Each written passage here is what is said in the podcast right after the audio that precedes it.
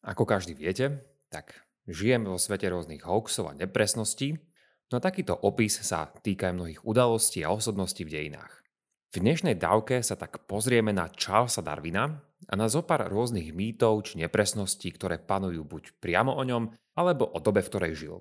Ak to bude treba, tak možno to privedie niektorých z vás k istej evolúcii myšlienok na túto tému. Počúvate pravidelnú dávku, vzdelávací podcast pre zvedochtivých, ktorý nájdete aj na denníku ZME a v časopise Týždeň. Ja som Andrej Zeman a v mojich dávkach sa venujem témam histórie vedy a náboženstva. Podporte našu tvorbu trvalým príkazom alebo cez Patreon a všetko info je na pravidelnadavka.sk. Veľká vďaka, vážime si to.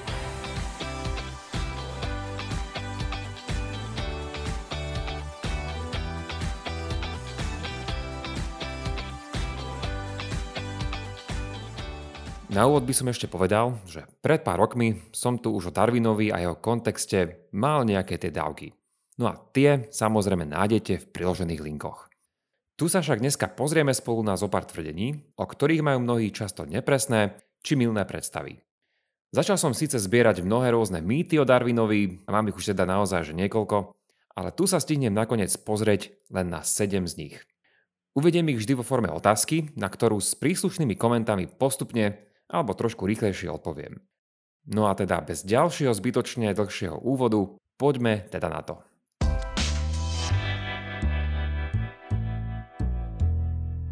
Tak poprvé. Narodil sa Darwin do sveta, kde všetci príjmali 6000 rokov starú zem? Žiaľ, nemáme žiadny dobový prieskum verejnej mienky, ktorý by nám ako jediný dal na toto naozaj asi tú želanú odpoveď.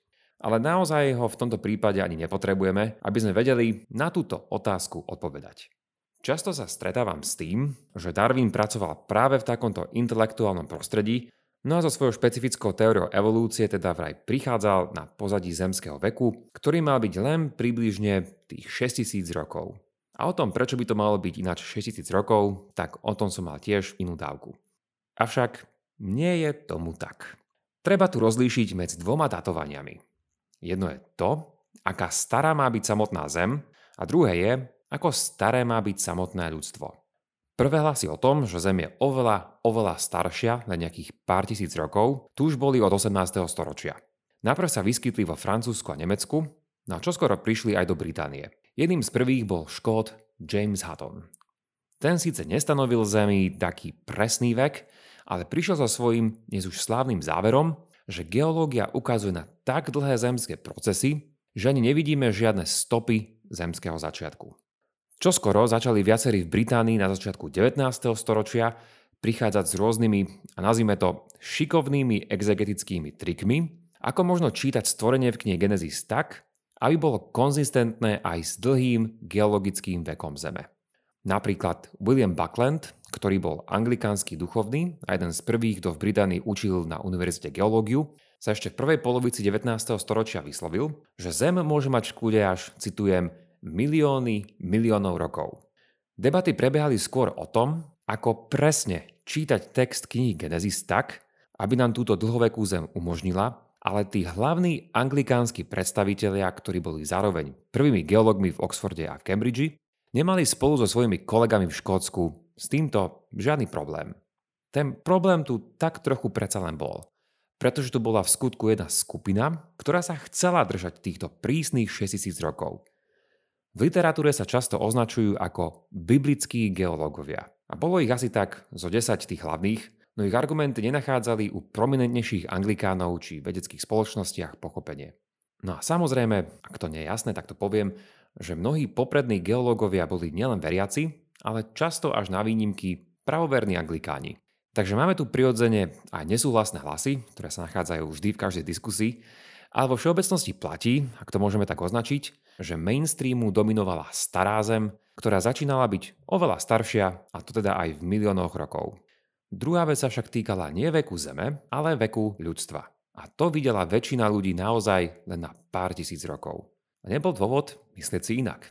Nemali žiadne presvedčivé dôvody, aby tento názor nejakým spôsobom v tejto dobe ešte menili. A to až do roku 1859. A ako ste možno teraz niektorí zbystrili, tak to bol rok, v ktorom Darwin vydal svoje veľdielo o pôvode druhov. Avšak nebolo to vôbec kvôli nemu. Bolo to totižto kvôli súboru istých archeologických nálezov, ktoré potvrdzovali dlhovekosť ľudstva a ktorých závery boli prvýkrát oznámené v priestoroch tzv. geologickej spoločnosti. Takže stručne. Ľudia v Darwinovej dobe nemali už problém s oveľa dlhšou zemou, než bolo len tých ikonických 6000 rokov. Toto číslo po Darwinovej publikácii takmer úplne opustilo knižné stránky. A to, že sa dostalo do popredia opäť na začiatku 20. storočia, tak to už je iný príbeh a niekedy na inokedy. Naša druhá otázka je takáto. Bol Darwin počas svojej plavby oficiálny prírodovedec? Tu máme týmto na mysli jeho slávnu plavbu okolo sveta v rokoch 1831 až 36, ktorá ho zaviedla aj na Galapágy. A ak si dnes Darwina dnes niekto spája s nejakou lokalitou alebo s nejakou slávnou udalosťou, tak je to zrejme práve kvôli týmto ostrovom. Každopádne, tu je tá zapeklitá vec. Niekedy, alebo možno aj často, sa dočítate, že Darwin bol počas tejto plavby v úlohe hlavného prírodovedca a inokedy sa dozviete druhú verziu. To má byť opravené tvrdenie, ktoré vraví, že týmto prírodovedcom určite nebol, pretože tým už mal byť niekto iný. No v tejto verzii mal Darwin mať aspoň zo začiatku úlohu len tzv. kapitánovo spoločníka. Ten spoločník mal byť na žiadosť kapitána Fitzroya istý v prírodovede vzdelaný gentleman, s ktorým by vedel konverzovať a ktorý by ho počas výpravy vedel, vedel takto rozptilovať. Totižto predošlý kapitán tejto lode spáchal samovraždu a Fitzroy sa ho ešte nechystal nasledovať. Tak teda, akú funkciu tu mal tento ešte stále veľmi mladý Darwin? Napriek tomu, čo môžete počuť z jednej či druhej strany, odpoveď je táto. Darwin tu bol od začiatku oficiálny prírodovedec. A ako si tým môžeme byť taký istý? Som rád, že sa pýtate, a tu prichádza na rad otázka zdrojov. To, že bol Darwin tento spoločník, spomínajú mnohé aj popredné životopisy Darwina. Ale podozrivo, keď sa pozriete na zdroj tohto tvrdenia, ako si tam vždy chýba. Naopak, máme knihu od samotného Fitzroya, kde jasne píše, že Darwin tu bol prírodovedec. A okrem toho som ešte našiel ďalšie potvrdzujúce tvrdenie aj v liste od istého anglikánskeho farára a prírodovedca, ktorému bola táto pozícia na lodi pôvodne ponúknutá. Nakoniec ju však musel teda odmietnúť a namiesto neho tam išiel Darwin.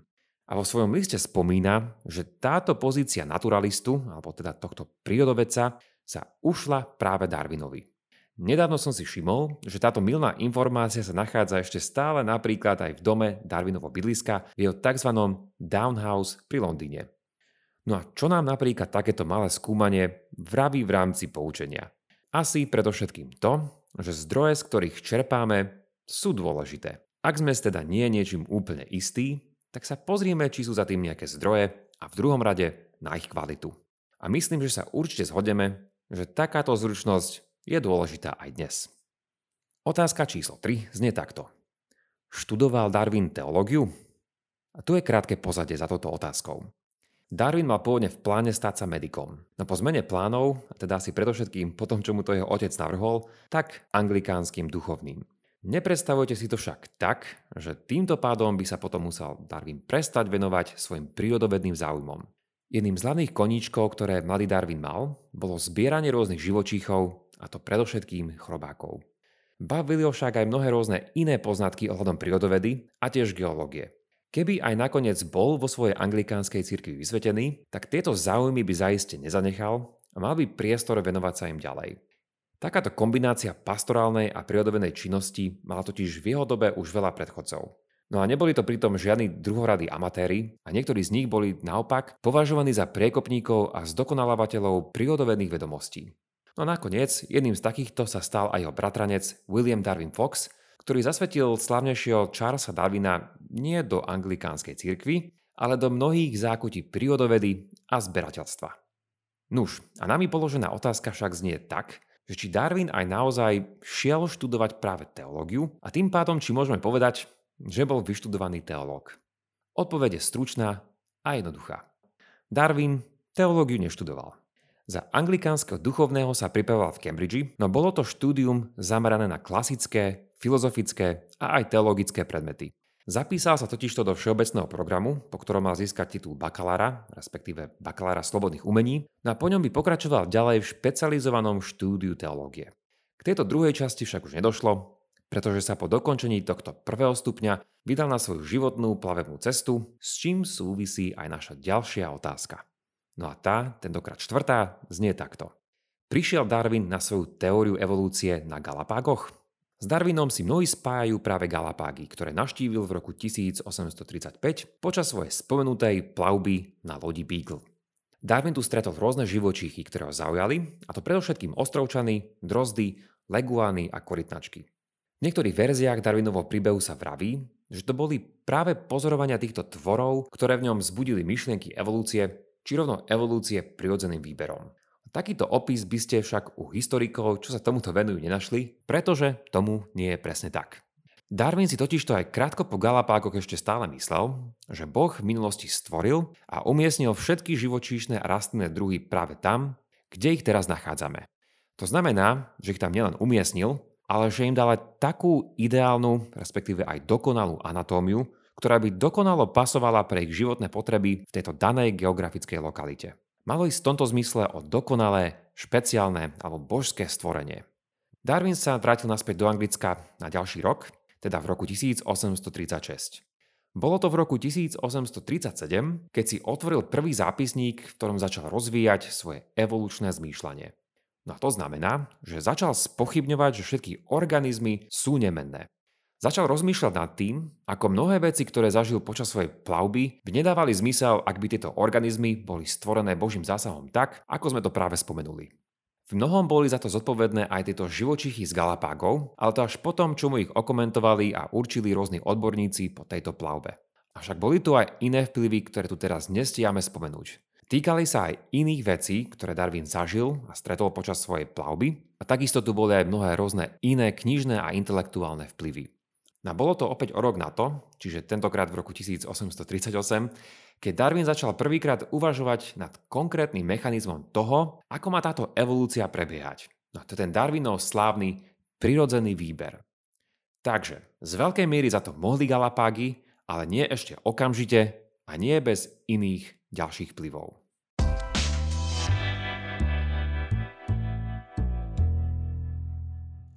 Otázka číslo 5. Prečo Darwin nepublikoval svoju prácu po dobu viac než 20 rokov? Práve sme si teda povedali, že Darwin začal svoje tzv. evolučné zápisky krátko po tom, čo sa vrátil do Anglicka. Tiež sme si povedali, že jeho slávne dielo nesie názov o pôvode druhov a v ktorom spísal niečo, čo sám Darwin nazval jeden dlhý argument, tak toto dielo vyšlo až v roku 1859. Tá otázka teda pred nami je, že prečo tu máme také dlhé obdobie, ktoré tým pádom od roku 1837 trvalo až 22 rokov. Oddialoval Darwin svoju publikáciu, pretože sa bal napríklad cirkevnej kritiky? Alebo že by to bolo tak, že sa obával toho, že nechcel ublížiť viere či náboženskému cíteniu svojej manželky? A čo ak za to môže jeho notoricky zlé zdravie, ktorého ťažilo jeho celý produktívny život? Alebo je snaď možné to, že sa bál, že spraví pri svojom vedeckom uvažovaní nejakú významnú chybu a nakoniec sa ukáže, že jeho pohľad nebol správny? Bol si jazda vedomý toho, že je síce uznávaný geológ a prírodovedec, ale predsa len ešte v ničom publikačne neprerazil? Alebo azda je správne povedať, že sa rozhodol postupovať mimoriadne opatrne, učiať sa zo svojich raných chýb a zbierať tak viac a viac odpovedí na otázky, ktoré ho stále mátali? No, najskôr sa zdá, že odpoveď na všetky tieto otázky je áno. Môže za to súhra viacerých a zrejme aj všetkých týchto faktorov. Ako asi aj sami vieme z nejakých iných oblastí, tak nikdy nemusí ísť len o jednu jedinú príčinu a najskôr tak bolo aj v tomto prípade. Je pravda, že nechcel v náboženských otázkach zraniť svoju manželku, ale tá ho vo všetkom podstatnom podporovala. Je pravda, že videl kritiku, ktorá sa sypala na niektoré evolučné diela ponúknuté už počas jeho života. A je tiež pravda, že Darwin nechcel vedecky zlyhať, ako sa mu to napríklad pri jednej istej publikácii už stalo. A taktiež pochopil, že potrebuje ešte viac expertízy a podporných faktov. Predposledná šiesta otázka. Vytvoril Darwin pre svet veľké teologické problémy? Vytvoril veľkú debatu. To je pravda. A či aj veľké problémy, tak záleží pre koho, kedy a kde presne. Táto otázka sa medzi odborníkmi už tiež celkom dlho rozoberala, takže vieme o tom celkom dosť. Niektorí ho odmietali a iní príjmali. Ale toto je veľmi zjednodušené. Mnohí najprv čakali, že Darwina časom vyvráti jeho vlastná vedecká komunita. A to preto, lebo podobné evolučné návrhy už z minulosti poznali, no nakoniec zistili, že v tomto prípade boli mnohí prírodoveci postupne presvedčení. Darwin nikam neodchádzal a chystal sa tu zostať. Avšak tu je pár dôležitých poznámok. Tiež si to neprestavujeme tak, že to bola nejaká vedecká obec, ktorá Darwina bez problémov príjmala a že na druhej strane to boli nejakí vedeckí, negramotní teológovia, ktorí ho odmietali. Darwin si svojou evolučnou teóriou rozdelil tak ako aj vedcov, tak aj teológov. A pravda je taká, že síce sa zapríčinil o príjmanie evolúcie ako takej, ale jeho mechanizmus prirodzeného výberu nebol mnohými vedcami v 19. storočí ešte príjmaný. Zlom nastal až v prvej polovici 20. storočia, keď sa jeho prirodzený výber úspešne dokázal spojiť s poznatkami paleontológie a genetiky. To je jedna vec. Druhá je tá, že Darwin tieto teologické debaty zrýchlil a dal im nový impuls ale zároveň platí, že to nebolo nič nové. No a to z toho dôvodu, že otázka Božieho pôsobenia vo svete na pozadí nových vedeckých poznatkov, aj tých evolučných, sa tu rozoberala už dáku dobu pred Darwinom. Vieme, že Darwin všetky tieto debaty sledoval a zvlášť o jednej veľmi vplyvnej knihe na túto tému sa vyjadril, že bola veľmi užitočná v tom, že svojim pohľadom upútala pozornosť na podobné diskusie, odstranila predsudky a pripravila pôdu pre podobné, to jest evolučné pohľady. A možno prekapujúce pre niektorých z vás je to, že Darwin pre mnohých teológov a vedcov priniesol mnoho problematických otázok, to je pravda, ale zas pomohol niektoré vyriešiť. A zároveň platí, že Darwin hral mnohom až druhé husle, čo sa týka týchto kultúrnych či teologických diskusí. No to preto, lebo krátko po publikácii jeho diela o pôde druhov, ľudia začali vo veľkom riešiť tak trochu inú veľkú tému, a to tzv. biblickú kritiku. Mnohí začali totižto v tej dobe spochybňovať čítanie biblickej histórie. Takže Darwin problémy vytvoril, ale paradoxne mnohým dodal aj novú perspektívu, ako čítať nielen prírodu, ale aj biblické texty stvorenia, pričom tieto debaty sa začali už pred ním.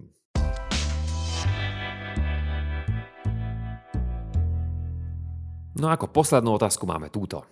Stal sa z Darwina nakoniec ateista? Túto otázku mám zvlášť rád, ale nemám rád, že mám na ňu málo času. Ale začnem tou stručnou a predsa len pravdivou odpoveďou. Darwin začal ako anglikán, z ktorého sa nakoniec stal agnostik. Pravdepodobne aj ako agnostik zomrel, pretože vieme, že toto bol jeho stav krátko pred jeho smrťou.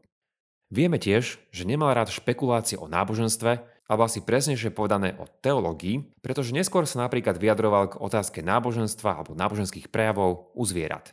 A to je asi samo o sebe dobrý námet na ďalšiu dávku.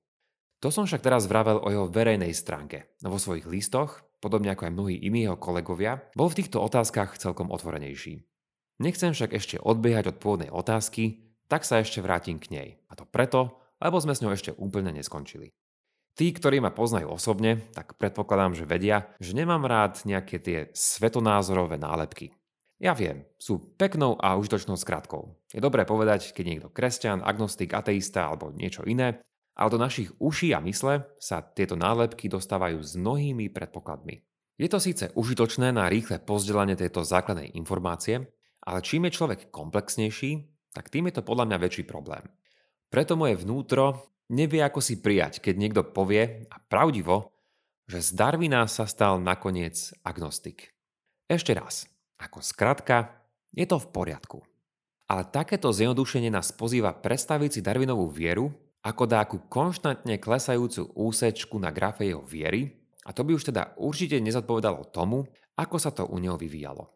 U odborníkov na Darwina sú rôzne postoje na to, kedy začal opúšťať teizmus, kedy začal príjmať agnosticizmus a čo to presne obnášalo. Ale jedna vec je celkom istá a to je tá, že to nebolo nič statické ale dlhodobo to u neho kolísalo. Myslím, že si v tomto prípade môžeme opäť pomôcť Darwinovou plavbou a v tomto prípade ju zobrať metaforicky. Podľa mňa, more, na ktorom sa plaví Darwin, je dobrý obraz toho, ako si predstaviť jeho vieru. Toto more je niekedy kľudné a niekedy rozbúrené, ale neustále v pohybe. Príliv a odliv sú jeho neudeliteľnou súčasťou. Na jednom mieste aj Darwin spomenul svoje, citujem, neustále fluktuácie.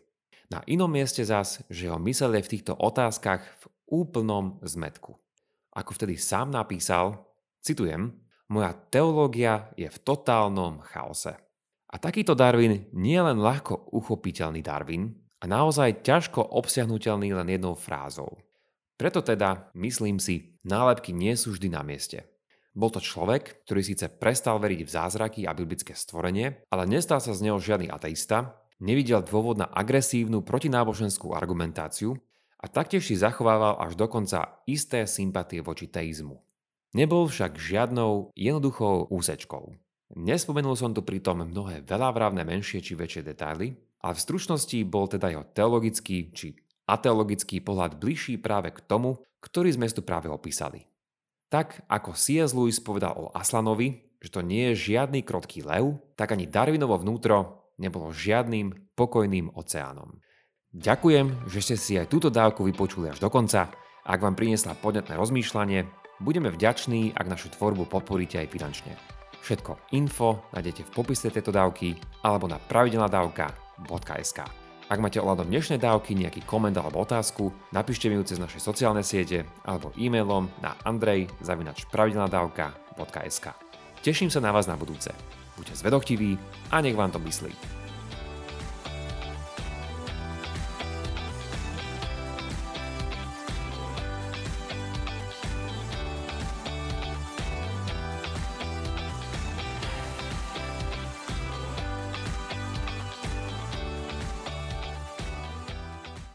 Aj vy máte pocit, že história je divadlo, ktoré sa stále opakuje, len občas mení obsadenie a kulisy? Alebo skôr pozeráte na minulosť ako na mnohovrstevnú skladačku a záhadu, ktorá vás vťahuje a láka objavovať neznámy svet? Alebo sú dejiny len výmyslom tých, ktorí o nich hovoria? To je len zo pár otázok, o ktorých budete premýšľať pri počúvaní pravidelného podcastu Dejiny denníka Sme. Odpoveď vždy nedostanete, ale už hľadanie a objavovanie je zážitok. Moje meno je Jaro Valent a každú nedelu sa spolu s hosťom vydávame na túto poznávaciu cestu.